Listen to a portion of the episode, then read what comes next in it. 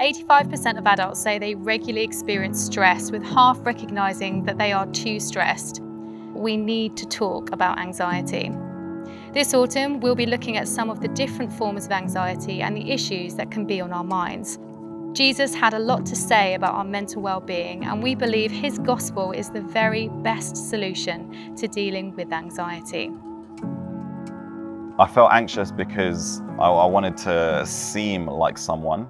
I wanted to seem like somebody who had achieved. And at the beginning of my company, when I was making no money, I had to get side jobs. I'm somebody with a master's eh, um, from from a like top university, um, but I had to get like a cleaning jobs and all of this because um, I had put my eggs on this basket. I didn't pursue my masters, and you, you just I didn't want people to look down on me. I think for me, a lot changed in in all honesty when I was in my sort of late teens and realized that I'd sort of had this own plan of how I was going to deal with it, and if I would just get be successful enough, or be popular enough, or, or gain recognition, then everything would be okay. And when I started to do that, and actually was going quite well, but I still felt just as insecure. I was like, this is this is just not working. This I know, and um, you know, you read stories about other people who have become successful and become famous or anything like that, and and use their talents, but you know, it didn't help that situation. And for me, in all honesty, you know, giving my life to Jesus in when I was uh, sort of 18, 19, and really making that commitment and being like, I'm going to follow you in my life.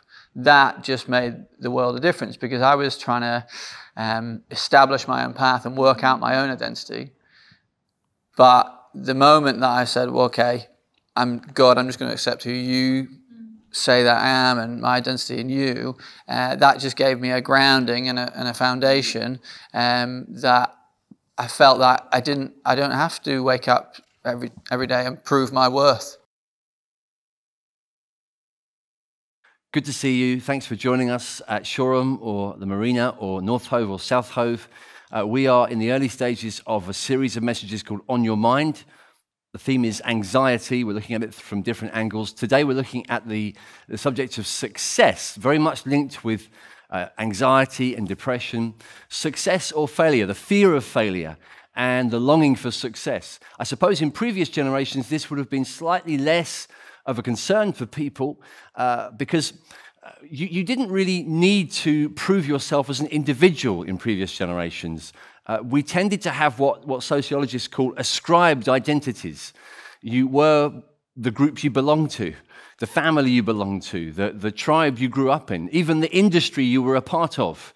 If you grew up in, in a coal mining area or in an agricultural area, uh, if that was your industry, if that was your job, or even if you were in a profession which had a kind of longevity to it, it got passed on through the generations, that tended to reduce the number of decisions you had to make. Uh, your path was more or less made for you. And that may, from our point of view, seem a little bit more limiting, um, a little bit narrow. Uh, but it certainly meant there were less causes for anxiety, less causes for pressure, less decisions to have to make, less reasons to have to sort of try and set our own stamp, to set our own path, to, to establish before the world who I am. Didn't really matter. I didn't need to because I, I was who I was because of who I belonged to. And certainly that's changed, especially in cities like Brighton. And it's changed in a big way. And so we feel the pressure to, to uh, achieve and to validate our individual status. And we'll feel this in different ways as we go through life. So I know as I, I talk today, I'm talking to people from all different stages of life, different age groups, different demographics. Uh, I came across a, a, a quotation from, from a, a, writer called Gordon MacDonald who talks a little bit about this, uh, this, this in terms of how it affects different age groups. And he just points out quite helpfully teens tend to ask the question, Who am I? What am I becoming? 20s tend to ask the question, What am I going to do with my life and with whom?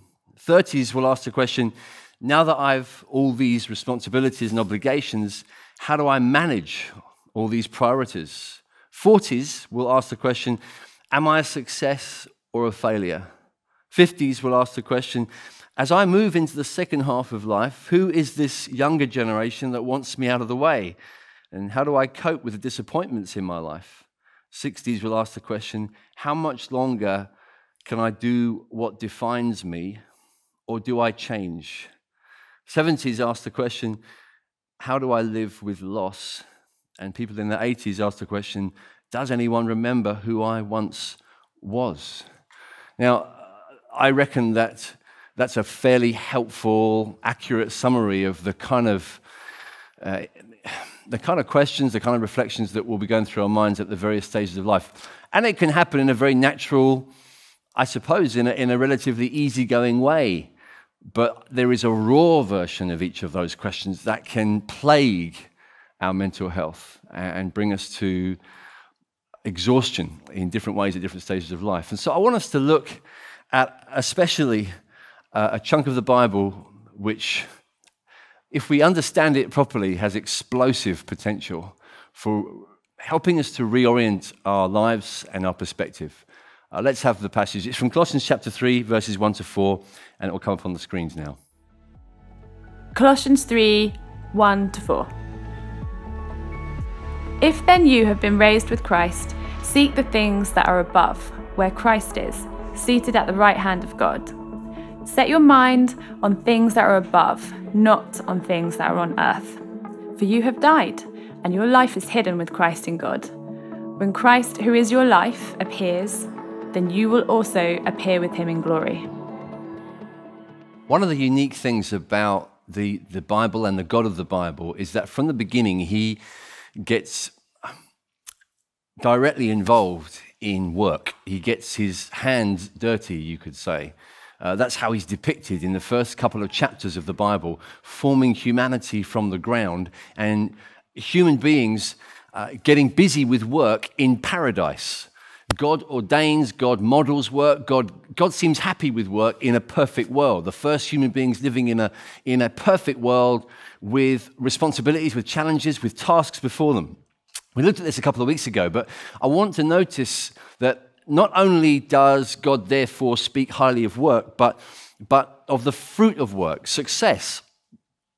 That, that work is pointed in a direction. There are things to get done, things to achieve, th- things to, to look at as goals, tasks, vocations, and to be pleased and excited about them pleased in the, the envisaging of them, uh, pleased in the, in the pursuit of them, and pleased in the fulfillment of them. Mega pleased in the fulfillment. Looking back and saying, It's good, it's done, I'm pleased, it's finished. Here's the work that I set out to do, and I have succeeded. Therefore, the Bible is pro success, very simply.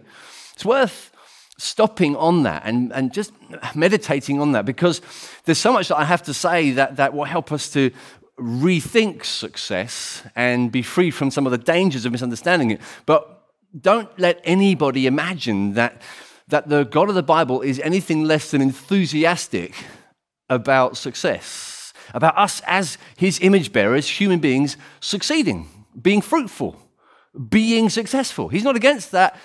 He invented it. He, he wants us to be, in that sense, fulfilled in the fruit of our work, to look back on our lives and say, look at what has been done. That's a, that's a good ambition, it's a good aspiration, and we can see it from the early stages of the Bible. It means that for any human being to, to live their life without a sense of purpose and direction, to drift, to, to lack a sense of focus and occupation, to lack meaning, to, to lack a, a sense of drive and simply to passively, complacently let life happen to them, this is, this is a big deal. This is a problem. As far as the, the, the, Bible's teaching, the Bible's explanation of what it means to be human, to live without meaning and purpose is inhuman. There's something subhuman, there's something not quite right about it.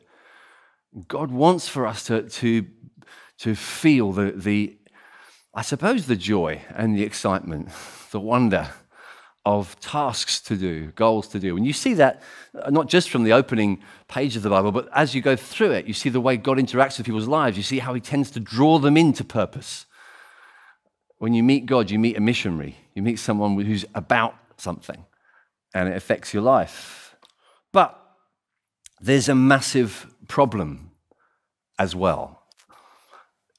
Uh, The problem is that although we are therefore wired, we're uh, set up with, with kind of success focused DNA, it seems spiritual DNA, we've somehow become unplugged from the source of life, from the source of meaning, and by becoming unplugged from Him, we don't have clear ideas as to what life is about, the purpose. We don't really know what we're even for ultimately. We know that there's something to do. We can't shake off this instinct of got to achieve, got to succeed, got to do something with my life. That's, that's, that's wired into us from creation.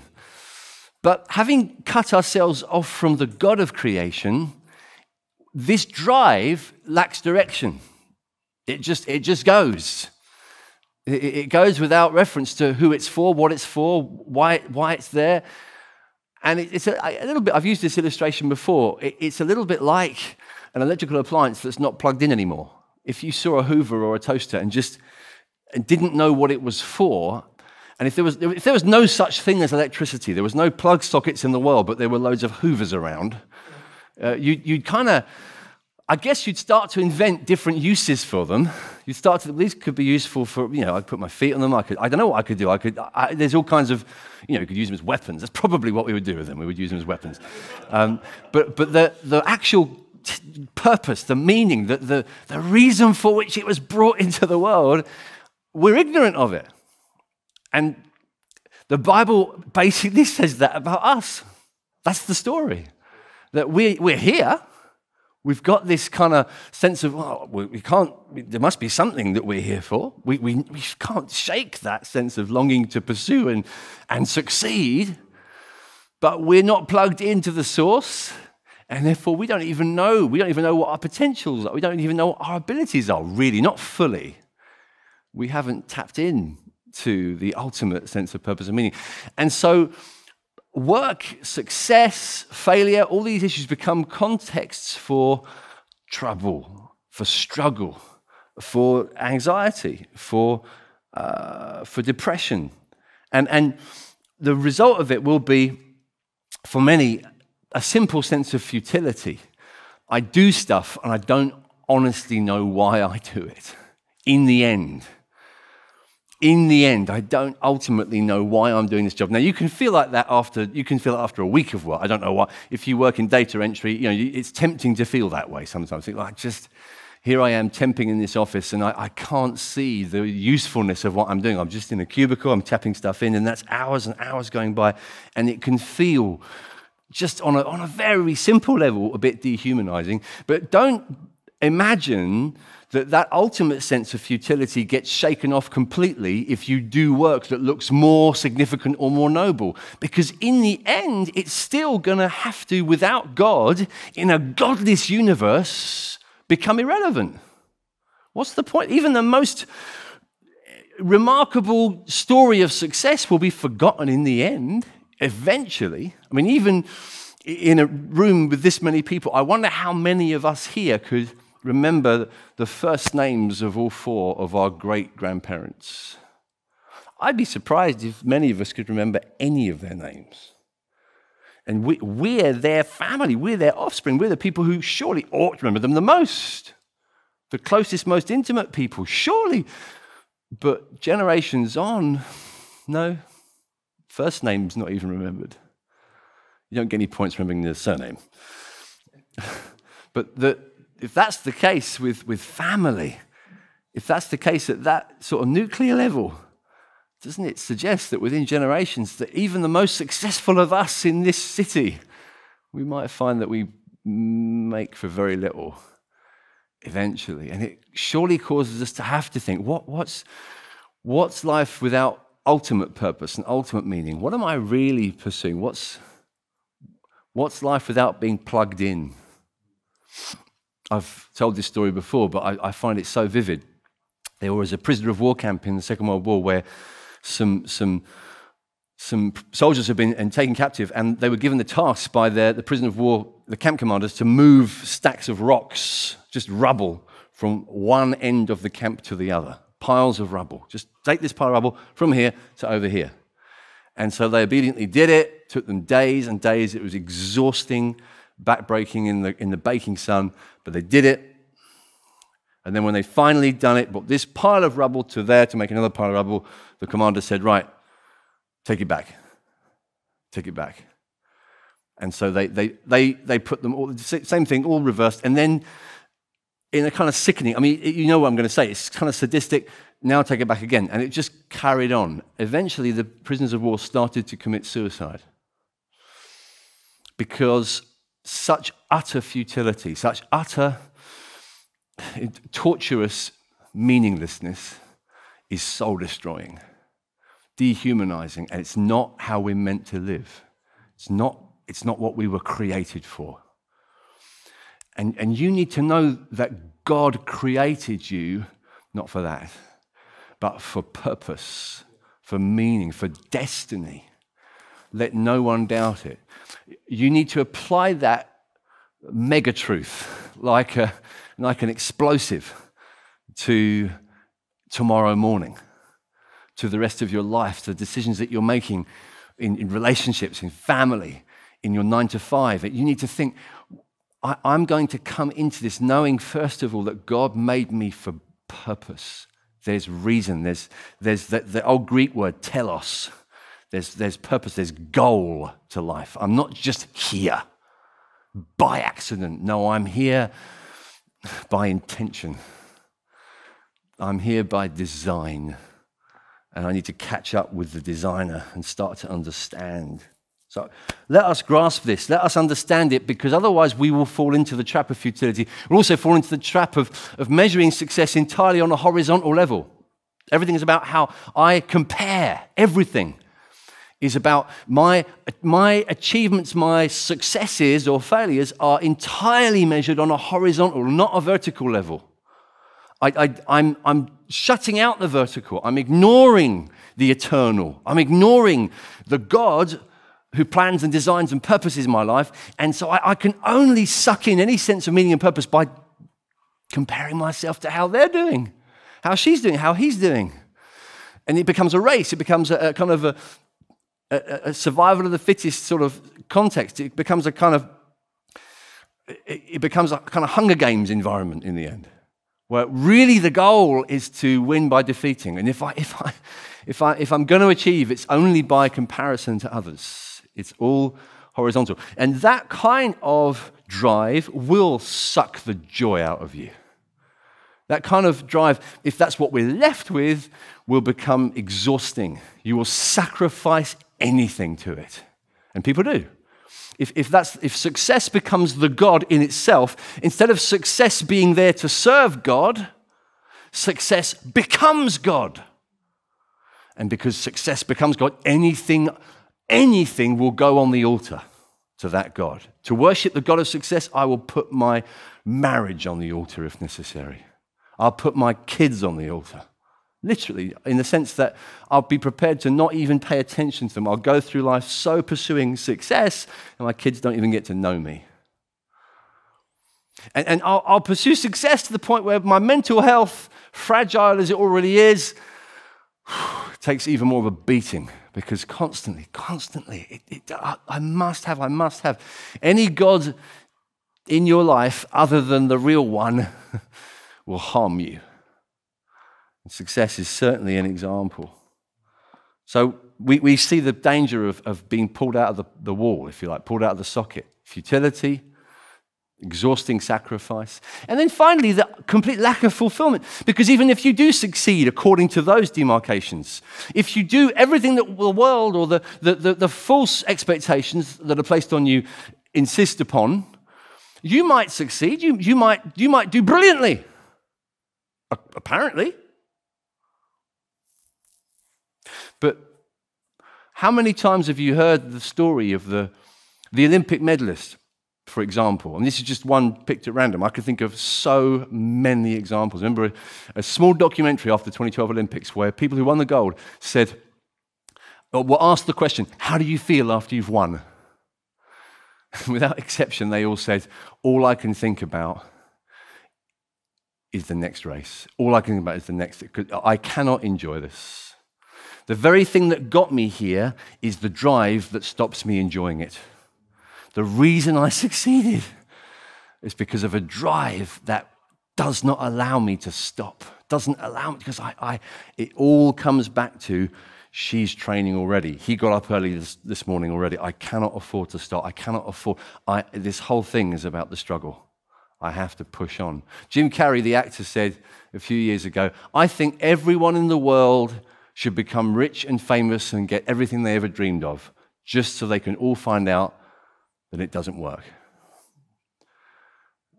maybe that's the most helpful quotation because for many of us, we hear that kind of stuff from celebrities and we kind of think, yeah, yeah, yeah, you're supposed to say that. We know that you always say that money and fame doesn't really bring, you know, success doesn't make you happy. And Jim Carrey said, okay, let me, let me, let me assure you, I think everybody should succeed to find out for themselves. We're not kidding. In itself, it's ashes in the mouth. And, and in reality, we know that to, to be constantly concerned about how we're coming across and whether we're winning the race is not going to help us succeed anyway. Ultimately, the, the real genius is the self forgetful one. The person that's so enjoying, so focused, so taken up with the task, so taken up with the goal, the, the thing they're doing is the thing that gives them joy. That person actually ends up usually creating the best stuff anyway.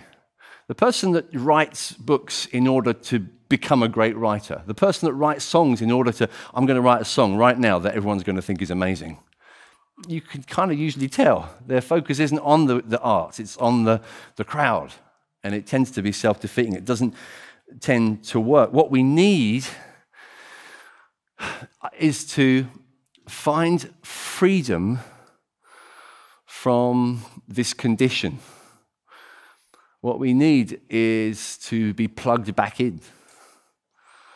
What we need is to, to, to be kind of restored to our initial setting, where the successes that we pursued were pursued in freedom and joy and in response of love towards the one who made us for them. we, we, we want to pursue them because we love him, not because I must in order to prove that I'm not a failure. These words that we saw from Colossians chapter 3 are devastating in the best possible sense to that that uh, sort of constantly uh, demanding and dominating drive that we either feel controlling us or at least speaking loudly to us. The temptation to pursue success as a god in itself the temptation to measure ourselves against others as a way of being a valid person. These words in Colossians 3 change the whole story for us. They, they, they have the potential to rescue us. Because what the Bible means here when it speaks about something that has happened to those who belong to Jesus something that has happened. You have been raised. You have died. Your life is hidden with Christ in God.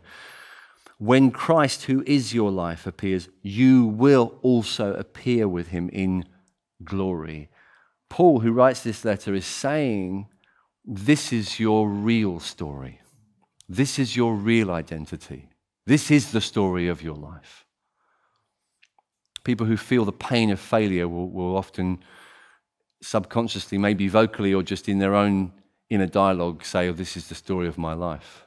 Story of my life. Story of my life. I failed. Story of my life. If you feel you get into that horrible cycle, that, that seeming kind of harsh, habitual, addictive cycle of failure, story of my life.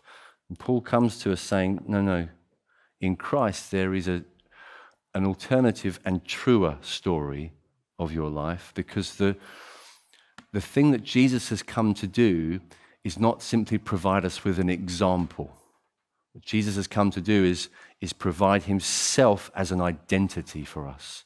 To say, by my kindness towards you, by my sheer goodness, I give myself to you fully.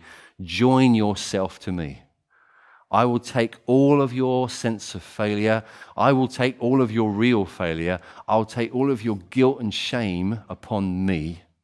You can have all of my perfect record of obedience, of sacrifice, of total success in everything that God the Father gave me to do.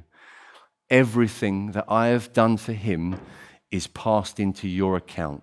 This is now who you are. And on the cross, I became who you were. So Paul is saying, This is your story. You, you've died and been raised. You, your life, whatever it seems like in the eyes of this com- comparison demanding culture, this individualized consumer culture where you're not even valid if you haven't racked up a certain amount of kudos, a certain amount, you're not even legit whatever it seems like, that is not your life because your life is hid with Christ in God. This is who you now are. All the big stories tend to do something like this. So many, so many of our stories, especially I guess our kind of fairy tale stories, the sort of stories that young people grow up with. I was thinking about even the Harry Potter stories. You've got a story about a, a, an orphan boy who, who grows up in, a, in a, a family sort of domestic situation that belittles him, treats him horribly, but at a certain point in his life, he's kind of summoned, taken into another world where he gets new identity, new task, new responsibility, new adventure, new success. But at the end of each of the Harry Potter books, and there's seven of them, it keeps happening, he goes back just for the summer holidays to his family, to his not real family. And they don't know anything, they don't know who he is. They've no idea. He's just that annoying kid that lives under the stairs. But he knows who he is. And so he goes through these years as a schoolboy. He knows every, at the end of every story, whatever, whatever they say about him, he knows who he is. He's a wizard at Hogwarts. He's, he's, he's the one, he's the boy who lived. He's the, he's the one with the scar. He's, he's something. And so it really doesn't matter. These people who, in the first pages of the first book, are fierce and controlling and defining for who he is. By the end of the story, they are simply a comic figure. They're just a joke because we know who Harry is. And these, these step parents who don't really understand him, they're, they're just a joke. This world keeps telling you that success means this, means this, means this, means this. You need to get to the point where you can literally see through it. It's a joke. It's a joke. I know who I am. And stories, great stories will do that. But those are stories that are fake, they're fairy stories. This is the story of the man who truly came down, truly was crucified, buried, and raised. This is the true story, and you and I get to be a part of it. In the story where something so real has happened, we have a participation. Something so real as a death and resurrection affects the course of my life, the identity, the destiny of my life changes everything. It rescues me, it takes me away from the false drive. And, and my task then becomes to align myself with this. See, I, I can persuade you of the theology of this. You can read these verses and say, Yeah, I think I line up with that. Maybe, especially if you're a Christian, you think, Yeah, that's true. I believe that. Maybe you're considering Christianity and you're thinking, Yeah, I can see how that would work. I can see sort of how the idea of Jesus dying on the cross for me, exchanging his goodness with my sin and me being joined with him and raised with, raised with him, I, I sort of begin to get that, but really? Oh, does that really count tomorrow when my colleagues don't really respect me? Does it really count tomorrow when I realize once again I can't, I cannot keep up with my mortgage? Does it, does it matter this week when I realize the project that I'm responsible for and everyone's waiting for me and looking at the deadlines, I know I can't get it done in time and I feel like a failure? Does it really help? Does it really help when I know I'm going to have to just take a demotion? Does it really help when I know I was aiming for a 2 1, but I had to live with the 2 2? And maybe, maybe I, I, I, was really hoping to, to get this. And I, does it really help?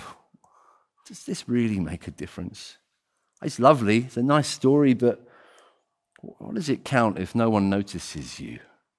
If no one respects you? This is why Paul says what he says. This is why these verses are in the Bible. Verses like this are here because of how you feel. He says in verse 2 set your minds on things that are above. It's, that's what we do. That's the, that's the task. That's the step of obedience we need to take. If we belong to Jesus, we've got to learn to do this stuff. We've got to learn to set our minds. When your mind isn't set, what's a jelly like that isn't set? If you don't set your mind, if you don't say, I'm going to choose to believe this account, I'm going to line up with it, I'm going to, I'm going to enjoy it, I'm going to reflect on it, I'm going to sing about it, I'm going to consider it often, I'm going to let it ref- affect me. It's written here, and we can just think, well, it's true, that's good for me, I'll, I'll accept that. And then carry on an emotional existence where our mental health is never affected by these verses. We don't allow it to. We simply don't allow these verses to touch what we see as real life. This is real life. That's just verses in the Bible. But what about if we've got it completely the wrong way around? This is real life, and this is just emotions that haven't caught up with real life. I've been looking at it, it's like looking through the wrong end of a telescope. I've just been doing that for so long. I've never stopped to consider this has got to drip down. It may take dripping, it may take time. Let it. Let it set your mind. Jelly set over time. Set your mind. Set over time the frame of your mind. So I, am going to line. I'm going to align with this stuff. You know, I'm married. I have a marriage certificate. I haven't looked at it since the day I got married. I don't think, or I took it to the Took it to the place you're supposed to take it to a couple of weeks later. I can't remember. 20 years married next month. You're allowed to whoop. 20 years married next month.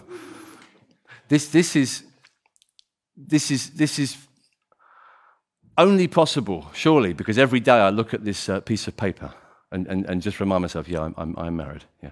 No, it, it, the piece of paper in the end, I, it just, it was a, it's necessary, it's good to have, you know, important, civic part plays. But my, my relationship with my wife has grown on from there. I, I, I'm with her. I'm, I, my marriage develops as I get time with her, as we talk. And you need to, to build relationally this union that you've come into with the one who is your life. So we align with him. Second thing we do is we, we reject some things. We have to. We have to reject the false identities, the false narratives that are placed upon us. It happens all through history. Anyone who comes to Christ at any time in history has to reject the false narratives that society wants to put on them. For us, it will be success, failure, success, failure, because, well, you've got that job, not this job, or you, you haven't even got a job, or because, well, you're, you're this and I'm that. In the New Testament, it was, well, you're Jewish and, and, and I'm, I'm Greek, or you're, you're Greek and I'm Jewish. And so there are certain levels, you know, you're a slave and I'm free. You're male and you're female. Certain levels of value are ascribed. And Paul, in his letters, has to say, deliberately reject those things. There is no Jew or Greek, slave or free, male or female. All are one in Christ. This is your identity now. Learning to walk in that means rejecting some false narratives. This is not who I've been made to become. I've been brought into union with this person. And it changes the way I see myself at different stages. So many of us, the, the subjects of success is painful because we measure our success by where we've reached on the ladder. And where we've reached on the ladder is somewhere that society disdains. Stay at home mums.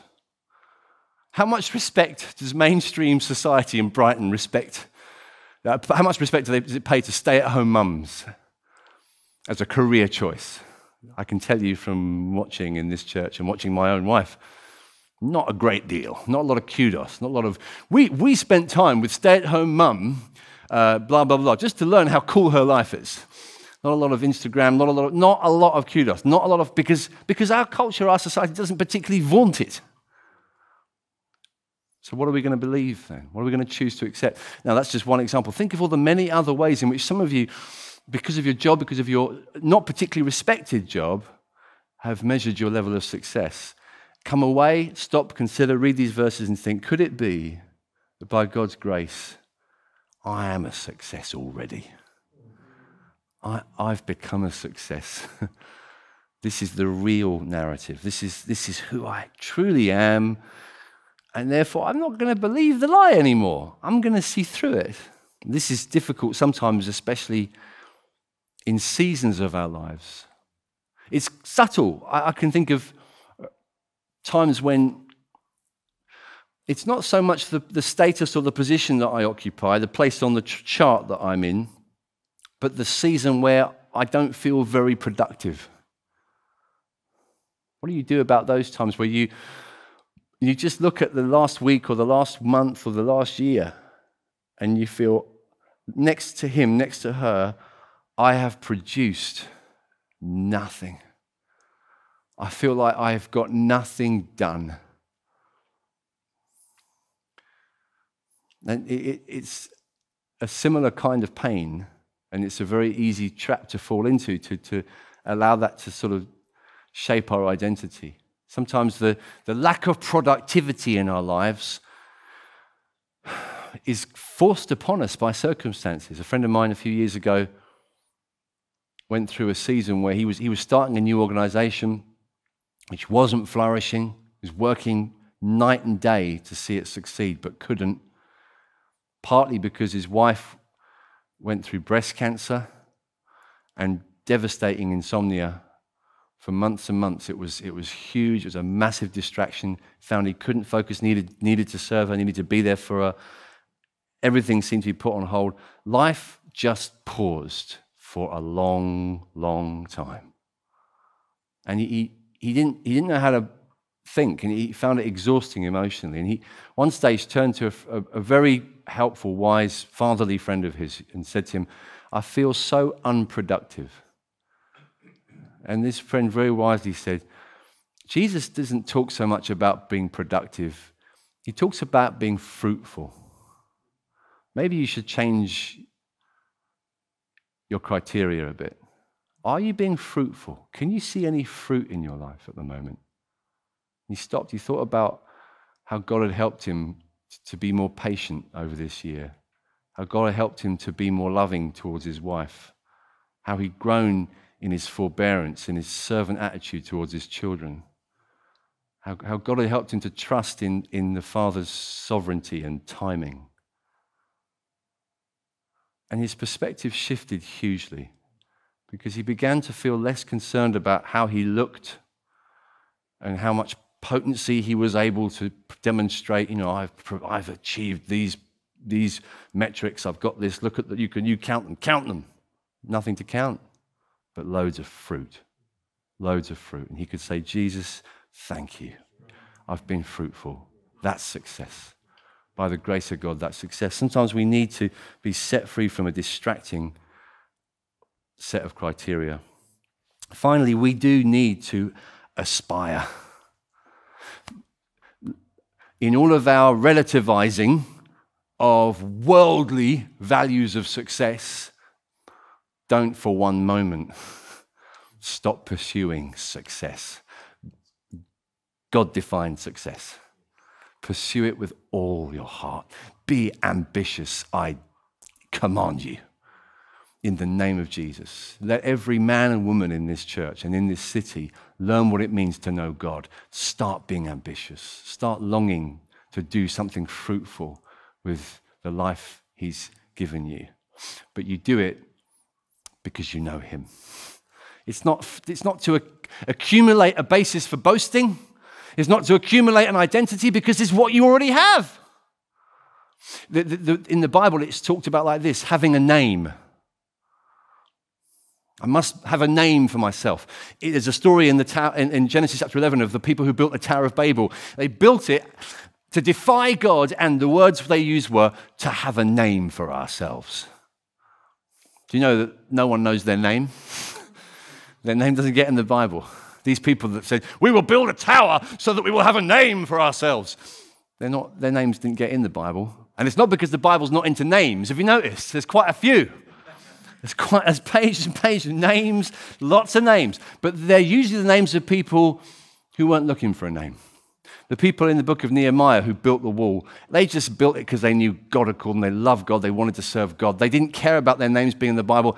Their names got in the Bible. If, if, you, if you long to succeed because you love God, your heart burns to do something for Him, you might be surprised. You might be surprised. Your name might get lifted up one day. You might get a lot of honor one day. Your name's definitely written in heaven. In fact, your name is written on His hands, the Bible says. Jesus knows your name, thought of your name at the point of sacrifice. You are named, you are known by name but partly because you let go of the desire to snatch at glory. Jesus, who did not consider equality with God as something to be snatched, humbled himself, made himself nothing, becoming obedient even to death on a cross. Therefore, God exalted him to the highest place and gave him a name that is above every name to be focused entirely on building a name for ourselves is the most likely way to ensure that we won't, we won't make it. Our names will be forgotten, terribly forgotten. God, I, I want to see you glorified. I want to live, I want to enjoy and know you. I want to live free from the clamor and the panic.